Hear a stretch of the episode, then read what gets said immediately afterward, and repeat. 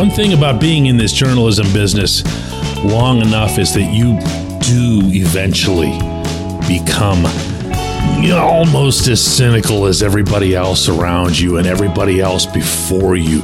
It's just that kind of job. All except for one day a year. Good morning to you. Good Monday morning from Bradenton, Florida. I'm Dejan Kovacevic of DK Pittsburgh Sports, and this is Daily Shot of Pirates. It comes your way bright and early every weekday if you're into football and or hockey. I also offer daily shots of Steelers and Penguins where you found this. Today, today is the day that I've always considered to be the real opening of spring training. It's the first full squad workout. For anyone who doesn't know what that means, the pitchers and catchers come first, usually about a week in advance, a little less, five days, six days. And then the position players, a lot of whom have already been in the fold, are now required to be in. They're required to report the previous day. And then everybody together takes the field for just a beautiful sight over the four field complex of Pirate City. And they're joined a lot of the times by greats from the past, guys from the 1960, 1971, 1979 World Series champs most unfortunately, some of them are starting to fade a little bit. Some of them have been lost. But you'll still see a pretty healthy representation. The last of the champions associated with the Pittsburgh Baseball Club. And between that and the excitement that you get from the players, the little bit of an extra hop to the drills, the extra chirp to the coaches, it's a beautiful scene. It just is. It's something that to me transcends sports and always has. Takes me back to childhood on multiple levels, including the presence of those old timers.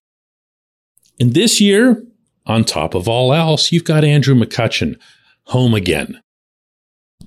Back in number 22, back in black and gold, back in the same place where a long time ago, a certain Cub reporter was covering him at his stall the morning that he found out as an 18 year old that he wasn't going to make the big league roster and was so angry about it. True story that he said whatever it was that he had to say, turned around and stormed out of that clubhouse.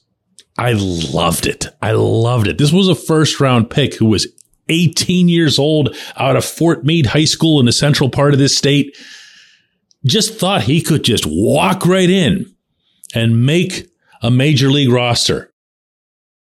That happened here. That's the hope that he arrived with. And the hope that all of them have right now, you would hope, is that this season will be different.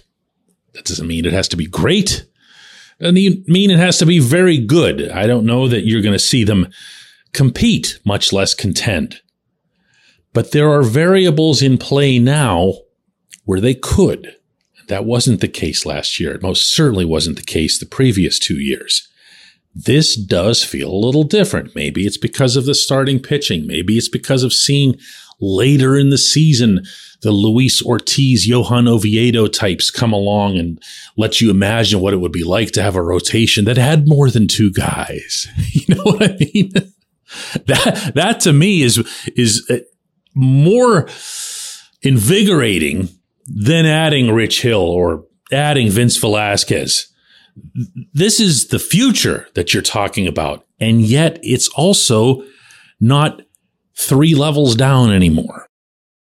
Heck, I can watch Quinn Priester or Mike Burrows out here today and say those are guys that almost certainly should spend some of the coming summer at PNC Park.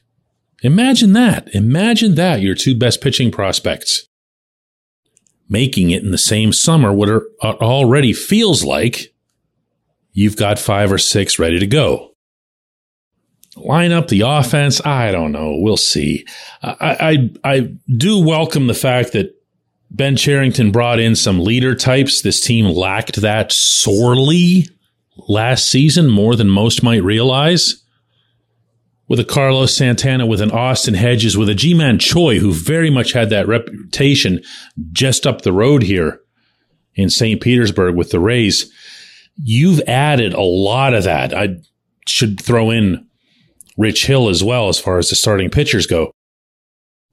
The bullpen's got a ton of live arms. It's got a couple of live attitudes, which is also helpful in that particular category. You've got a closer in David Bednar. You've got guys that are hungry. You've got guys that can throw flame balls. Uh, you've got mixes of arm angles, velocities, stuff. I'm not hyping it up, believe me. But on a day like this, on a day like this, it, it's okay. It's okay. Speaking just for myself to just see the the positives, you know? I didn't even mention the Bryan Reynolds thing. Do you see that? Through the whole segment. Didn't even mention him once until now. Does, does that count? When we come back, J1Q.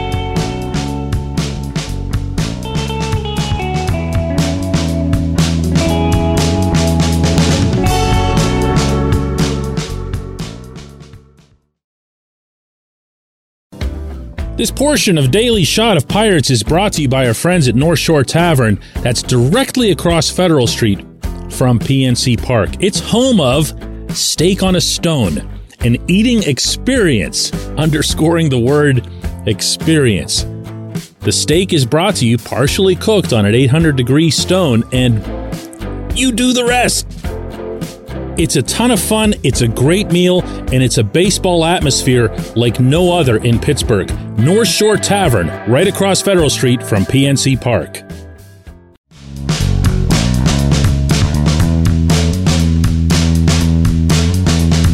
Today's J1Q comes from David, who's referring back to the previous episode of Daily Shot of Pirates, in which I really went pretty hard at Bryan Reynolds' representation.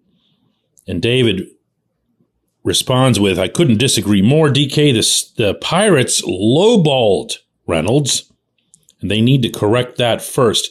Calling Reynolds' agent unprofessional for looking out for Reynolds' best interests is nonsense. CAA is a successful agency. The Pirates are a decades long failure. And I, uh, I have no idea what that last point of comparison was supposed to represent. I do know that when I referred to CAA's behavior as unprofessional, I was referring specifically and pointedly and said so to the notion of receiving a single offer and then storming away from it. And then on top of that, going public with a trade demand. I've been covering baseball a long time. I've had countless conversations with agents, with team executives, and I can tell you that I've never, ever, ever heard another agency be accused of such a thing. This is not the norm. This is not, how did you describe it? Just looking out for Reynolds' best interests. This is unprofessional behavior. It's the kind of thing that's really unbecoming, and teams will find a way to try to avoid you in the future. Doesn't mean they always can, but they'll try. And while it won't hurt them with their bigger name guys, it'll hurt them with the guys that are feeder players, meaning guys that are maybe minor leaguers or 4A guys that they're really trying hard to get a chance. Not out of any vindictiveness or anything else, but just because you don't get trusted. If you're saying, hey, you got to look at this player, you got to give him a chance, you got to, he said, why would I trust you? Why would I trust you? We made you an offer. You might not have liked it, but it was the first offer. And the first thing you did was to turn around and slam the door in our noses. And the second thing was to go find the nearest reporter and blab it all out. That's lousy, man. That's grade school stuff. Scott Boras gets vilified by well, me too, but a lot of people throughout baseball. Boras has never done crap like that. Never. So I am standing very, very, very firmly on the original stance expressed last Friday. Trust me on this. And when I do so, it won't just be based on the representation because even though I feel like they're the ones dragging Reynolds around by the earlobe here, Reynolds is still the one who ultimately has to say yes to whatever tactic they choose. And one thing that Reynolds did make clear here in Bradenton this week was that he and his representation are on the same page. Whether he believes that now, after the fact, it, it doesn't matter. He still went and said it. But now, in turn, all of them, Reynolds included, have a big mess to clean up. And a lot of that's going to just involve nothing other than CAA finding a way, well, to apologize for their unprofessional behavior. I appreciate the question. I appreciate everybody listening to Daily Shot of Pirates. I really appreciate being here today, and I'm looking forward to sharing with you a lot of observations throughout the week that I'll pick up here. Thanks so much for listening.